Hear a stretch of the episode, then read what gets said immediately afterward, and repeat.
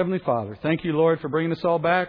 Thank you for the building, for the preparations that go into being able to be here every Wednesday night. And I thank you, Father, for the souls you've brought into this room. I thank you for the fellowship I receive from them. I thank you for the encouragement that they are to me. I thank you, Father, just for the mere fact that in this day and age, that there would be those who would come to hear your word proclaimed, especially, Father, in light of the many distractions in our day that might give us reason to be elsewhere. Father, we have a text before us that you wrote and you prepared so that we would understand you and your plan and your sovereignty and your power. But, Father, our abilities to understand it are completely dependent upon the Spirit and His power to reveal and our willingness to listen. So, as we begin this study, Father, I pray for three things. Father, I pray that we would finish what we start. I pray, Father, that we would listen with ears to hear, with the Spirit's empowerment. And I pray, Father, that we would have a will and the courage to act on what we hear, to be doers of the word and not merely hearers.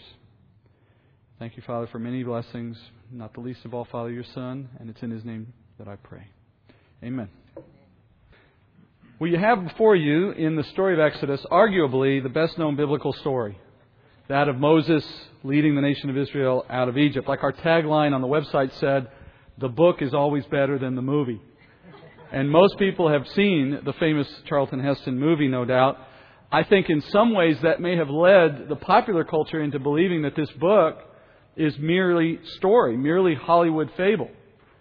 In fact, Exodus is a literal historical account of God orchestrating miraculous and important events in the course of fulfilling His promises.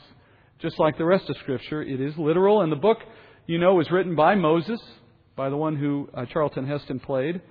Every New Testament author, including Jesus himself, acknowledged that the book was true factual history written by Moses. The events of the book itself take place between the 16th and 15th centuries BC, and they cover in total a little more than 215 years of human history. Moses relates the story as an eyewitness and throughout Israel's history, at least until recent years, until the recent history of Israel, the nation of Israel itself has always considered this story to be historical fact. This was their history. Later writers in Scripture refer back to this story of Israel leaving Egypt the Lord meeting them at the mountain, of them entering the wanderings in the desert period, and so on. And whenever you see it referenced in the New Testament by any New Testament author, it's always seen as a literal account. For example, Stephen in Acts 7, when he gives his history of the nation of Israel, in speaking about this part of the history, he recounts it as fact, as history itself, as literal history. Jesus spoke of God's appearance to Moses at the mountain and of the giving of the law as a literal account. The New Testament letter writers, uh, the epistle writers, they make many references to Exodus. In fact, after Psalms and Isaiah, there's more references to Exodus in the New Testament than any other book of the Bible. So, a literal understanding of this book is absolutely essential. If you came prepared tonight to study it in any other way, well, I'm here to tell you that I think you're going to be surprised and hopefully pleasantly surprised to know that what you're reading is historical fact, written by God through men so that we would know what happened.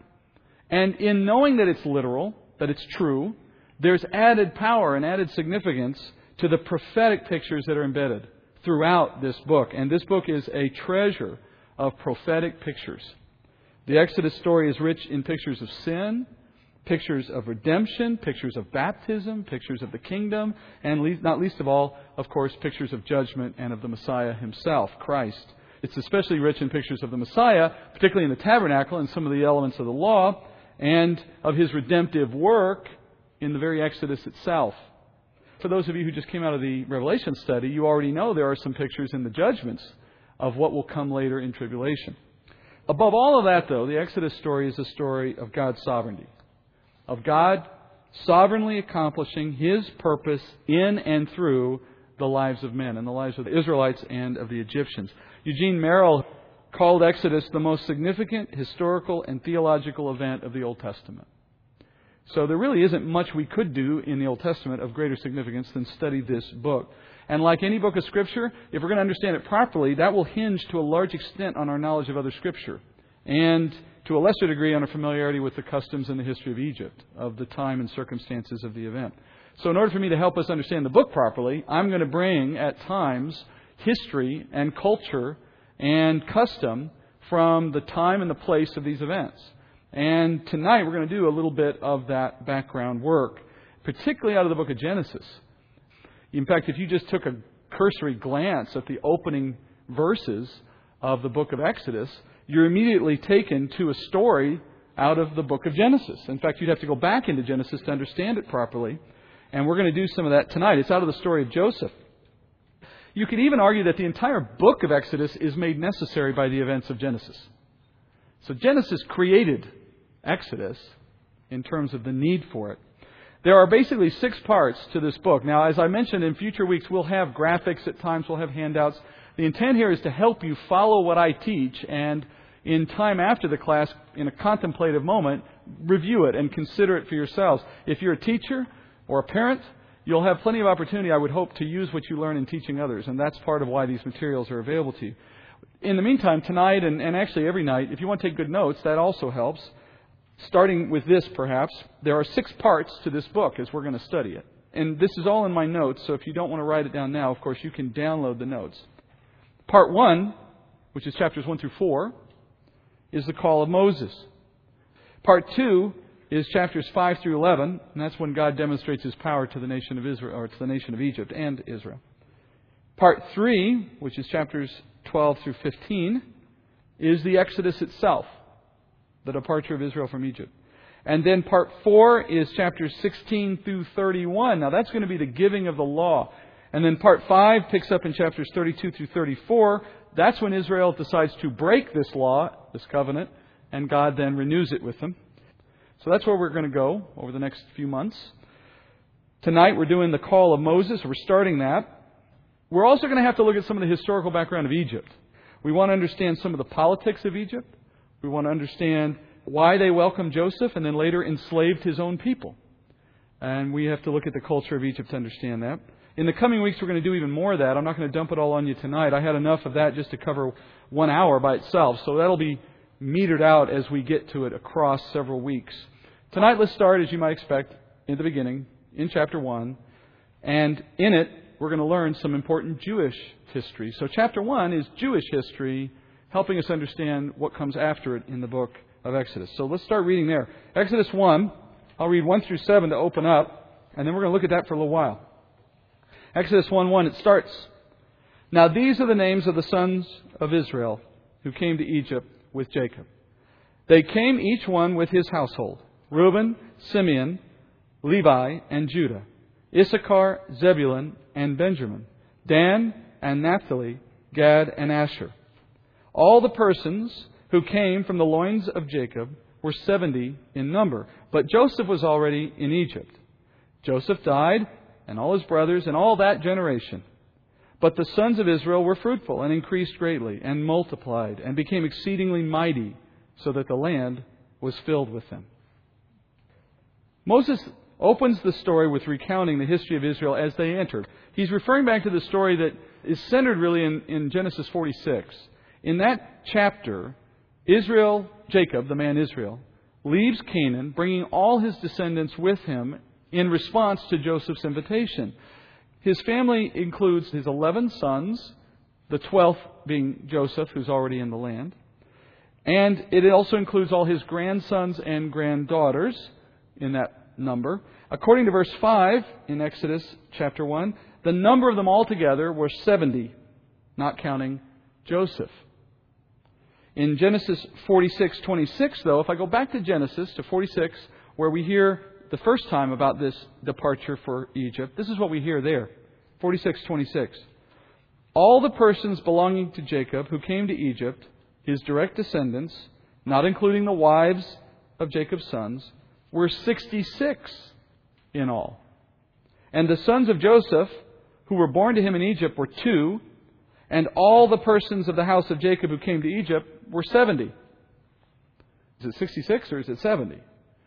And over the course of centuries, men have made something of these differences in number. In fact, if you were to go to Acts chapter 7, where we hear of Stephen again giving his discourse, he numbers them at 75.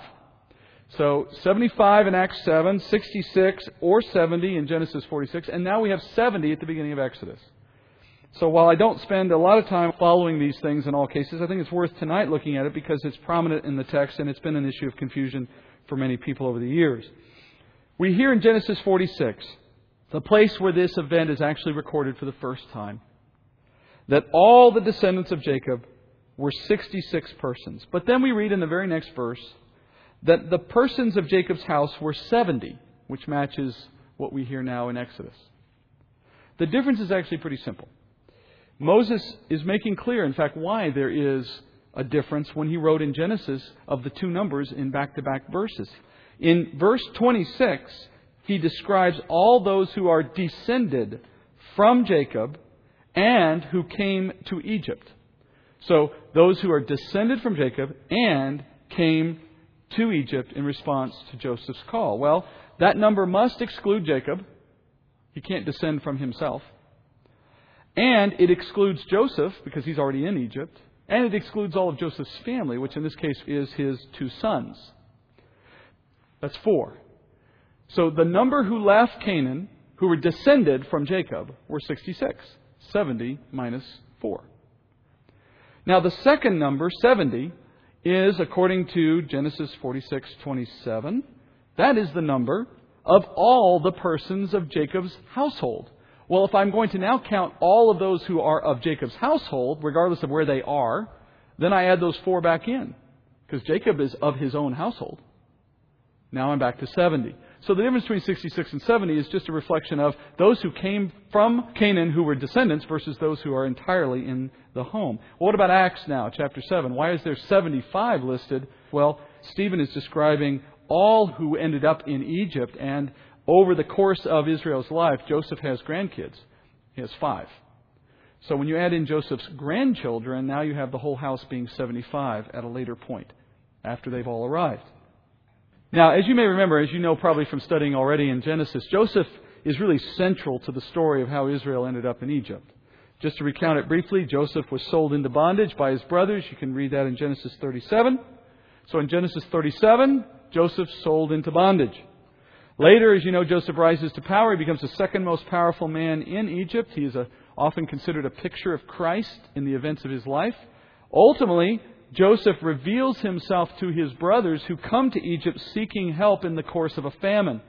And when they show up before Joseph, not knowing he is Joseph, of course, as the story goes, Joseph eventually reveals himself to them. Now, that's just a short recap, very short recap, of how God brought Israel into Egypt. But the question for us tonight to open up the study of Exodus is not how, but why. Why did God want Israel in Egypt? Why does God cause Israel to leave Canaan? And secondly, and, and maybe even more importantly, why does He want them enslaved in Egypt? And that's an important question to understanding the events of Exodus which is something we will look at tonight in chapter 1. The answer for why Israel is there comes in two parts. The first part of the answer is going to be found much earlier in the story of Genesis, much earlier than the story of Joseph. In fact, the first part to the answer is found all the way back in Genesis chapter 9, in the story of Noah. Genesis 9 is the chapter after the flood. Noah and his three sons and their wives and Noah's wife, they exit the ark and they are camped somewhere near the ark. And one night, Noah gets drunk and finds himself naked in his tent. And one of his sons, Ham, enters the tent, finds his father naked. Later, he tells his brothers what he has found, what he has seen, and based on the intonation of the text, it's clear he takes some pleasure in sharing this story of his father's shame. Noah's other sons, Shem and Japheth, they act properly in response to this news. They go in, covering their father's shame, all the while making sure they don't look upon his nakedness themselves. This is all very, it's very important to understand how much nakedness is shameful in the Scripture's view, despite what our culture has come to think. And when Noah wakes up and he discovers all that's transpired, and specifically the fact that Ham has treated him so poorly, treated him with contempt, really, Noah then is stirred by the Spirit to pronounce a prophetic judgment, but not against Ham specifically, but against Ham's son, Canaan. And here's what he says in Genesis 9:24. When Noah woke from his wine, he knew what his youngest son had done to him. So he said, Cursed be Canaan, a servant of servants he shall be to his brothers. Noah's pronouncement was a judgment that God himself inspired for his own eternal purposes. And since all of Noah's sons, including Ham, were God fearing men, that's why they were on the ark to begin with, God cannot curse those who are his. So he directed the curse into Ham's line one generation later, to Canaan. And in Scripture, the word curse is a very specific word. It has a very specific sense. We use the word in a variety of ways. The Scripture, though, generally speaking, uses it in one way. And in the way the Scripture uses it, it is a condemnation to eternal judgment. It is not anything less than that. So the earth was cursed, meaning it's on a one way trip to destruction. And Satan is cursed. And here we see Canaan being cursed. With these words, Noah then condemns, by God's decree, by God's inspiration, the entire line of Canaan, all the Canaanites, to destruction. Now, I want you to flash forward 360 years from this moment to the story of Abraham. The next stop along our way to answering the first part here of why is Israel in Egypt and why are they enslaved, the next part of the answer comes from the story of Abraham. In Genesis 15, God first promised to Abraham in Genesis 15 that Israel would enter Egypt in a certain way and experience certain things. Look at Genesis 15, verse 12. Now, when the sun was going down, a deep sleep fell upon Abram, and behold, terror and a great darkness fell upon him. God said to Abram, Know for certain that your descendants will be strangers in a land that is not theirs where they will be enslaved and oppressed 400 years. But I will also judge the nation whom they will serve, and afterward they will come out with many possessions. As for you, you shall go to your fathers in peace. You will be buried at a good old age. Then in the fourth generation they will return here, for the iniquity of the Amorite is not yet complete. So the Lord told Abraham, or as he was known at that time, Abram, that his descendants would be strangers in a land that was not their own for 400 years. Keeping in mind that when Abram heard these words, he didn't have a single descendant, but he was being promised those descendants, and here was also a promise on what would happen to them. Furthermore, these descendants, as they lived in this foreign land, would find themselves enslaved and oppressed for a certain time. But at the end of all of that, God would judge the nation that oppressed Israel, and then he promised Abraham that the nation would let them go, that they would be leaving this time of oppression and would return to their land. This, I think, is in keeping with what God gives to Abraham in other parts of his promises that those nations that would bless Israel would be blessed, those that would curse would curse. So when Egypt turned from being a nation that blessed to a nation that cursed, they then set into motion the events that would lead to their own judgment. But this is all according to God's plan, and His sovereignty had mapped this out long before, as you can see. It would take to the fourth generation before these people would return. Now, I want you to understand what he's saying there. Four generations, Abraham's great great grandchildren would return into the land. So, four generations from Abraham, the nation of Israel would be coming back into the land.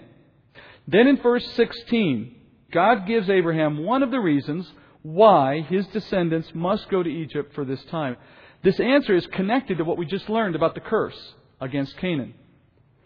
God tells Abraham that the iniquity, or if you want to use a word we're more familiar with, the sin of the Amorite is not yet complete.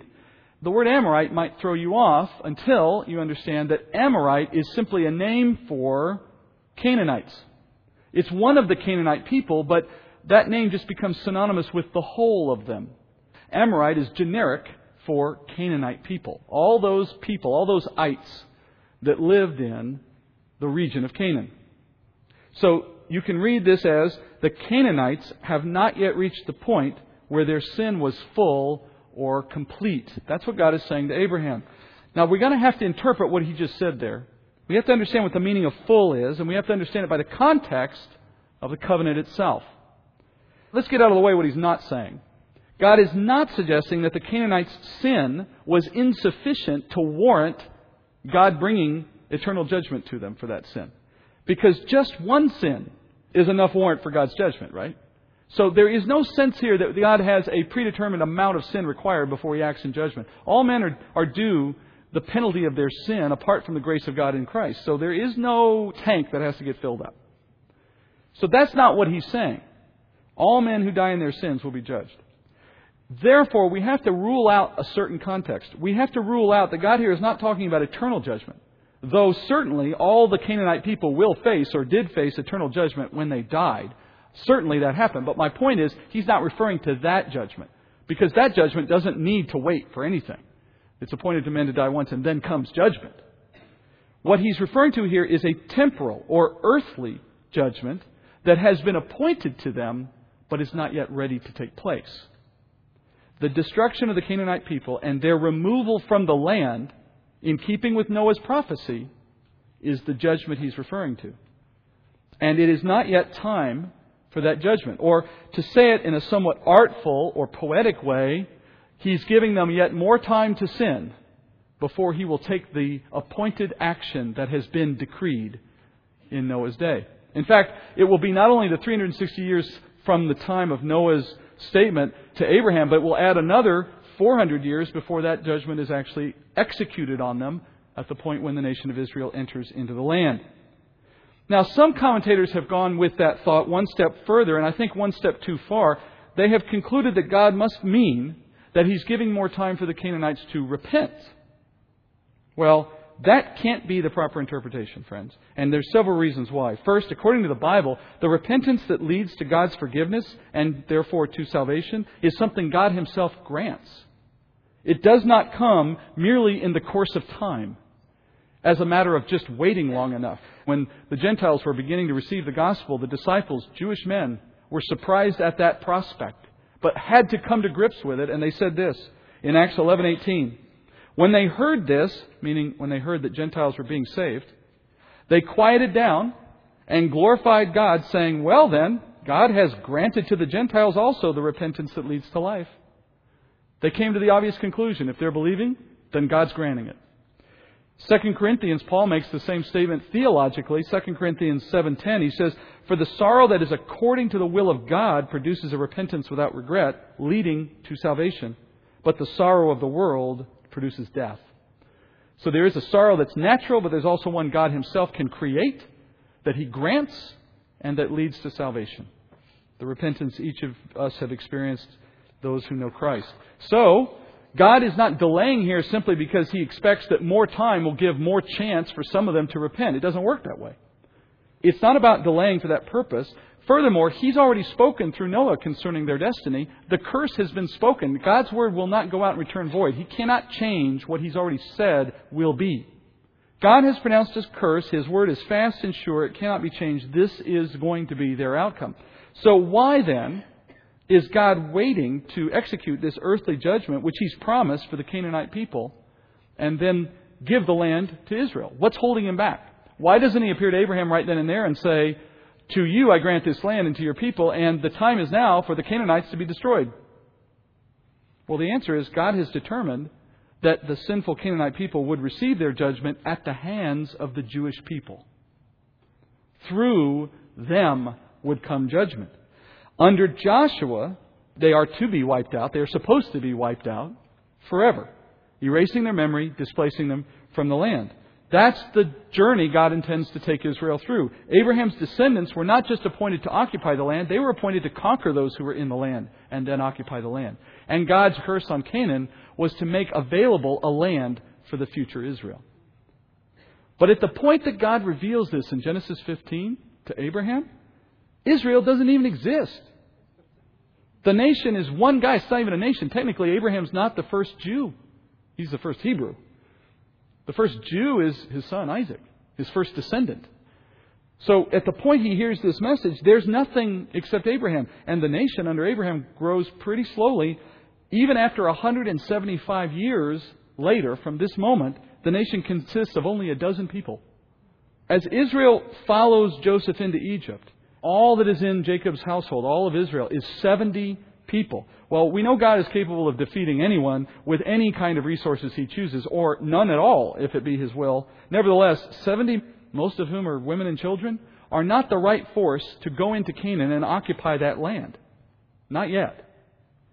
So the first reason God sends Israel into Egypt, the first reason we find ourselves encountering an Exodus story, is because He wants to put them up in a fertile land, allowing 400 years of time to pass, in which the nation will grow to be numerous enough that they then can be ready for the task of conquering and inhabiting the land that God will give them.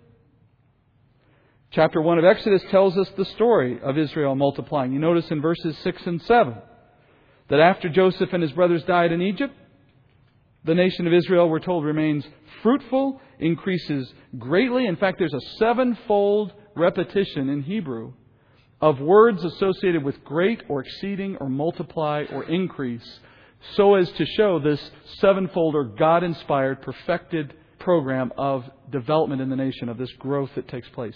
They grow fast. So Israel's living, as you may know from the story of Genesis, they're living in Goshen. Goshen is your backwater place of Egypt. It was largely uninhabited by the Egyptians, but it's a fertile region of the northwestern part of Egypt. But because it was somewhat remote, it became the perfect place for Israel to hide out. And it was the place that Joseph was able to convince Pharaoh to assign to Jacob's family when they arrived. So God wanted Israel to incubate, so to speak, for 400 years. But we really don't have the answer to the question of why in a foreign land? I mean, couldn't they have incubated just somewhere in Canaan for a while? Did it necessitate them going into Egypt? And then, even more than that, why did they have to be enslaved while they were incubating? There's still that question. So, the second part of our answer now is still necessary for us to see the whole picture. The second part of the answer comes from Genesis 38. Genesis 38, which is, if you don't remember, the story of Judah and Tamar. Now, as I noted earlier, the story of Joseph begins in chapter 37. That's where he's sold into slavery by his brothers. That begins really the story of how Israel ended up in Egypt. So, chapter 37, you have Joseph. Then you see Joseph's story pick up again in chapter 39 when he's in Potiphar's house. But in between that story, it's really just stuck in, almost interrupting the flow of that story, is chapter 38. Now, chapter 38 does not connect, apparently connect, to the story of Joseph. It seems to just come out of nowhere, starts at the beginning, finishes at the end, and then we're back to Joseph. And for many, it's left a confusing thought of why is that happening in this way? Why did Moses just stick this in? There's a very specific reason. The interruption of the story of Joseph to tell the story of Judah is to explain, to give us our second reason for why Joseph needed to go to Egypt. So time doesn't permit me to recount the entire chapter. It's worth your time to read it. It's only one chapter after all. But we can summarize it quickly enough. Judah is one of the sons of Jacob. He's one of the tribes, as you probably know. In chapter 38, Judah makes the unfortunate decision to take a wife from among the Canaanite people. And the sons of this marriage are evil men, and so the Lord kills both of them. Later, God permits Judah to have children again, but this time through a woman who is the widowed daughter in law of one of those dead sons, Tamar. She is a Jewish woman. By her name, we know her to be Semite. In the story of Judah, then, we learn two important details as it relates to our question here of why are they in Egypt? Why are they enslaved? First, this is the first time in the story of Israel that anyone in Israel has dared to take wives from the cursed Canaanite people. None of the patriarchs had done this. Abraham had a wife already, as you know. He sent his servant back to get a wife for Isaac from his people back in Haran. Jacob was sent by Isaac to go and get his wives from Haran as well. So, for the first time now, someone in the line of Israel has taken a wife from the Canaanites. The Canaanites, as we've already said, are cursed people. What that means is the line of Canaanites must die out, must cease to exist. So if a member of Israel intermarries with Canaanites, their children carry that curse. Their children will have to die out. That is in part why God, if not entirely, why God has already told the nation of Israel through Abraham, Isaac, and Jacob, do not take your wives from the people in this land. Live apart from them. Be set apart. So consequently, when Judah marries a Canaanite woman and has two sons, both his sons are evil in the sight of the Lord, and according to the curse, God puts both of them to death. They're intermingled with Canaanites. Therefore, Judah's choice to marry a Canaanite has come to threaten the very survival of the nation of Israel, particularly if his brothers follow suit. But there's an even more important concern than merely that, if that's not enough. Judah, we find out in chapter 38 of Genesis, is the tribe carrying the seed promise that God has delivered to Abraham. Now, Paul explains in Galatians that the seed promise is the promise God gave Abraham in reference to the Messiah's coming. So, to summarize this very quickly for our sake tonight, in the promises God delivered Abraham, in the Abrahamic covenant, there was a promise for a people, a posterity, a nation, an inheritance. But embedded in that was some language to specifically call out a seed. And Paul says in Galatians it was not plural, it was singular. He was talking about Messiah. There would come in the line of Abraham the Messiah, who would eventually, as we know, be a blessing not only to Israel, but to the whole world, to all nations. That's part of the promise. The seed promise can only be inherited by one child in each generation. Unlike the rest of the promise that incorporates the nation as a whole, the seed promise cannot be a shared promise. Only one line is going to have the Messiah. The Messiah comes only once out of one line. So it must go from one person to one person to one person. It went from Abraham to Isaac, not Ishmael. It went from Isaac to Jacob, not Esau. And it goes from Jacob to Judah, as we're told in Genesis 38, and no one else. Well, if Judah is going to intermarry with a cursed people, then it puts the very existence of the Messiah at risk. Well, certainly God cannot have this. So immediately we recognize the problem of having the nation of Israel incubating for 400 years in the land of Canaan. If already they're starting to compromise in the things God has directed them. Had God left them in Canaan, the nation of Israel will have become Canaanite through intermarriage, and the line of the Messiah would have been polluted by intermarriage. God's entire plan for Israel and the Canaanites and the Messiah and the world would have been disrupted. So the second reason the Lord moves Israel into Egypt was to protect them from intermarrying the Canaanites. And the story of Judah then interrupts the story of Joseph to give us that explanation. When they come into Egypt, they're set apart in Goshen so that by their physical separation from the people of Egypt, they are likewise being protected from becoming a part of that society while they are there. But then God goes a step further, and you have to love what God is willing to do to get His promises the way He wants them. He determines that Israel would become slaves to the nation of Egypt. And as slaves, they were precluded from marrying or associating in Egypt culture whatsoever for the entire time that they are there. So the question of why did God send Israel to Egypt? The answers are to give time for the nation to grow large enough to defeat Canaan and take possession of the land, to separate them from the possibility of intermarrying with other nations while they waited. And then, interestingly, if you look past this and into the end of Exodus, you might ask yourself, well, what's going to stop them from making this mistake after they leave the land? Well, as they leave the land, God codifies the nation's separation from the world through the giving of a law that precludes the nation from mixing with Gentiles. So as they leave Egypt, they go out with a law that now says they are not permitted and they're bound by a law and they have a priesthood and a legal structure for maintaining it.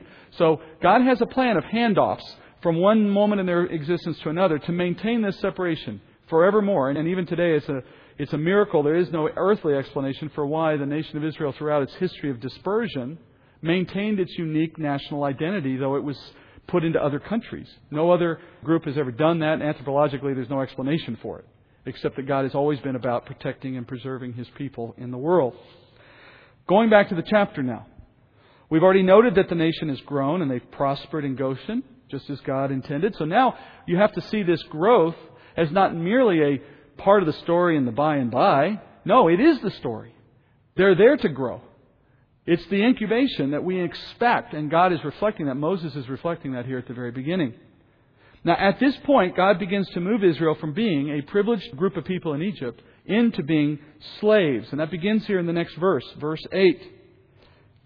Now, a new king arose over Egypt who did not know Joseph. We're stopping there, verse by verse.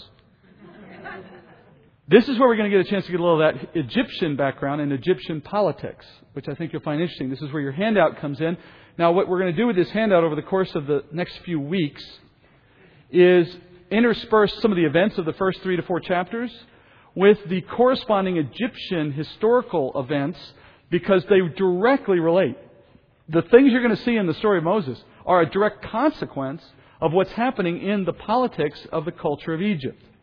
And you'll see a timeline, as you note, on the left side showing the events of the Exodus story, which we're going to cover, of course, throughout this study. But on the right side, you see a family tree without names in it. When we're all said and done, I'll have a version of this in color and has all the names. And if you're like me and you just you don't do homework and you cheat off other people, then you can wait till this is finished and then download the full version later. But if you enjoy sort of keeping notes, this will help you do it. So we're told Egypt now has a new Pharaoh who did not know Joseph. This is the first line at the top of that family tree. The first blank at the very top is where we're talking now about this new Pharaoh. Now, at first thought, this is sort of an odd statement. It's odd to suggest that someone could arise as a Pharaoh and not know Joseph. We're still talking about Washington, Jefferson, Lincoln. How do you not know an important person from your history in the course of everyday life. Pharaohs, as monarchs, were almost always the son of the prior monarch. So, how could you ever get a monarch that could rise up and forget his own family history? Well, the answer is that the regime changed. Not just a change of leader, but an entire change of regime. To understand this, we need a little history lesson. When Joseph came to Egypt, he entered the land during a period called the 16th dynasty of Egypt. So in Egypt's long history as a world power, they had different dynasties, or the word dynasty is really house of rule. So they had these houses of rule that passed one to another over the centuries. And we number them, and the 16th is the one that came 16th. So at the time Joseph came into the land, the 16th dynasty was in power. They eventually go one further to the 17th. They are a people group called the Hyksos, H Y K S O S. H Y K S O S. You see that at the top right on your paper. The Hyksos. These are not Egyptians. They are actually from the Fertile Crescent, from Haran, who invaded Egypt, conquered the native Egyptians, and controlled them in about 1670 BC and onward. So they took control of Egypt. They are Semites. They are from Noah's son Shem. All Semites are men who descend from the line of Shem. They share the same, very same family origins as Hebrews. So they were the same family origins as Joseph and all of Jacob's family. But the people of Egypt are not Semites. They are not descended from Shem. They are descended from Ham. So they are Hamites. And in fact, Noah lives all the way until right before Abraham. So, I mean, the, the events of the flood are still relatively fresh in the memory of humanity coming into this period of time. So they know who are Semites, they know who are Hamites. These differences matter in this day and age. So here you have Hamite people ruled by Semitic people who are hated as a result.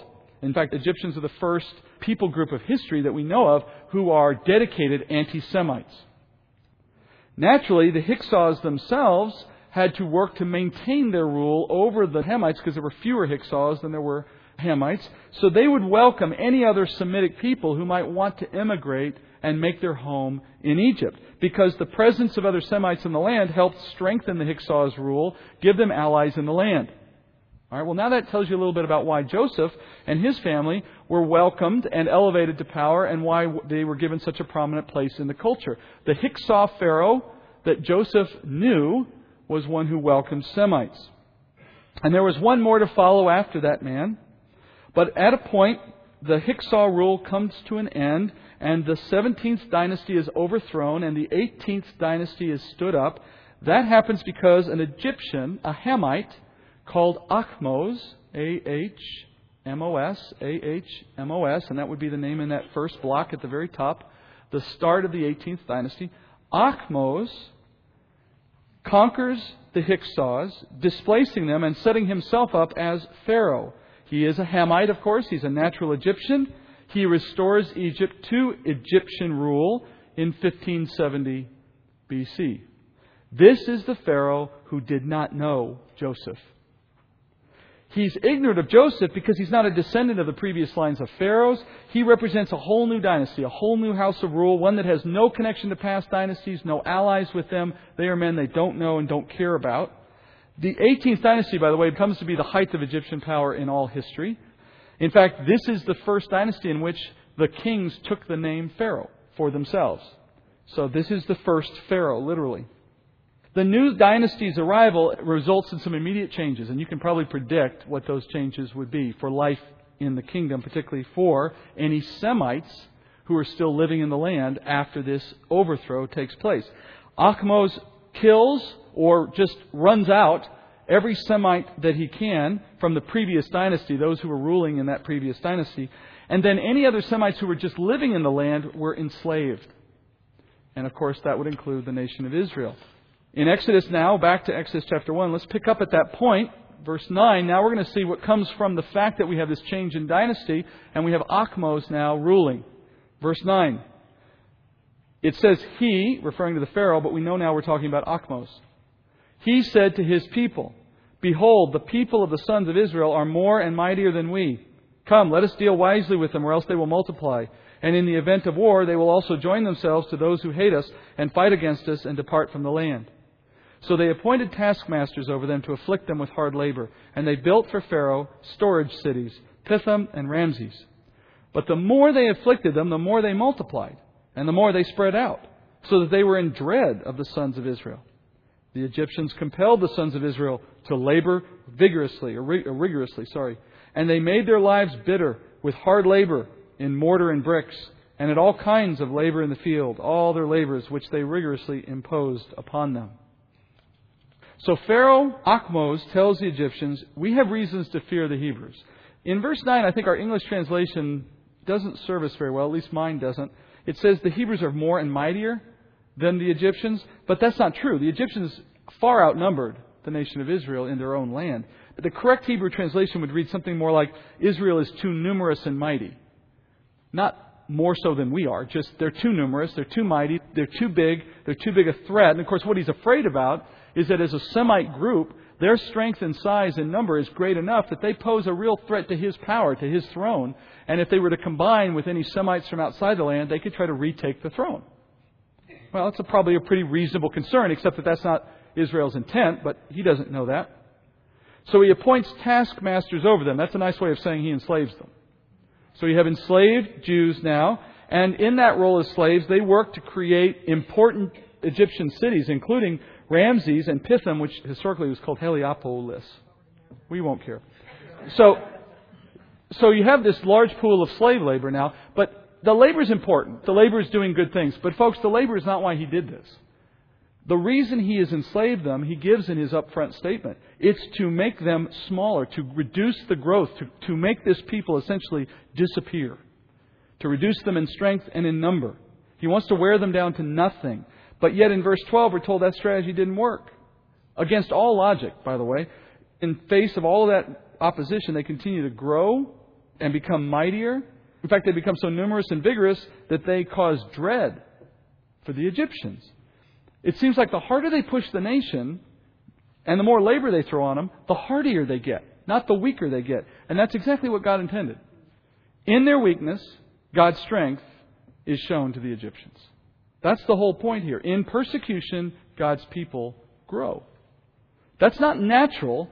In a natural situation, to put someone under this kind of strain would have reduced their number, would have reduced their strength and their inability to find strength at night to reproduce, to put it bluntly, or to be able to survive disease. I mean, that's literally what would happen, right? In the face of that, though, they're just bursting at the seams with people. And you see this, by the way, repeated in church history.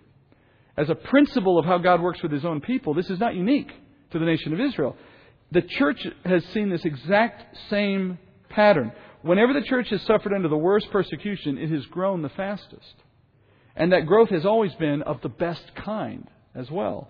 The church has, in its past, it's grown committed disciples who faced persecution with courage and spoke openly about Jesus in the face of great trial when God was at work in that way.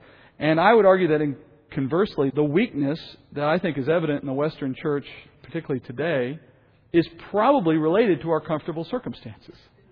So, as a church, you see this pattern in like manner to Israel. Under persecution and stress and trial, God does his best work because in our weakness, he's seen as strong. But on an individual level, the New Testament calls every Christian to rejoice in trial and persecution in our personal life because, in a similar way, those tests produce great strength in our walk and in our faith.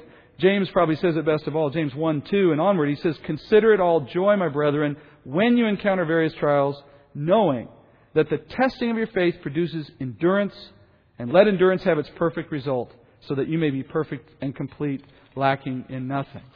So, just like the nation of Israel as a whole, we should expect to see unexplainable, counterintuitive, illogical growth in the face of trials that we might have expected would crush us. And if we go out of our way to avoid such trials, what does that say about our prospects for growth and strengthening? Uh, another 25 years pass. Ahmose dies. And so his son, Amenhotep I, succeeds him. And while dad Ahmose was unsuccessful in stopping the growth through slavery, Amenhotep decides he can make a second run at this, so he comes up with a new tactic. Verse 15.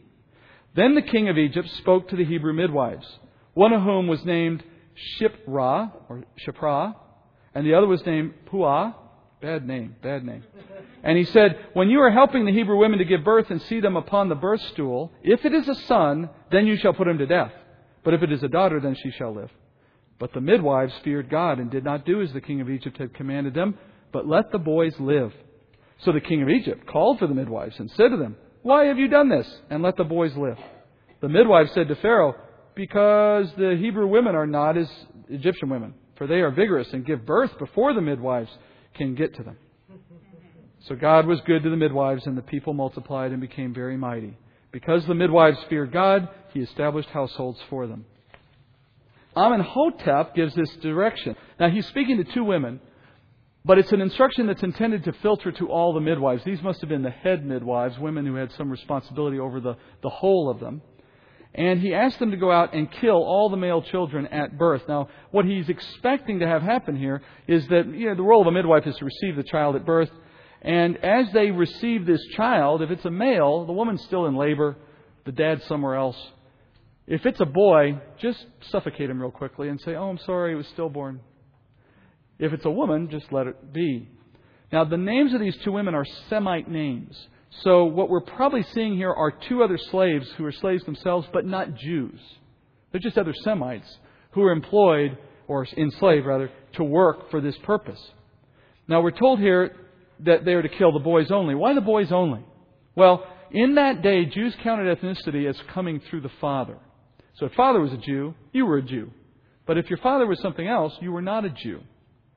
If the nation lost an entire generation of boys, then all those girls that were allowed to live would have married Egyptian men, more than likely.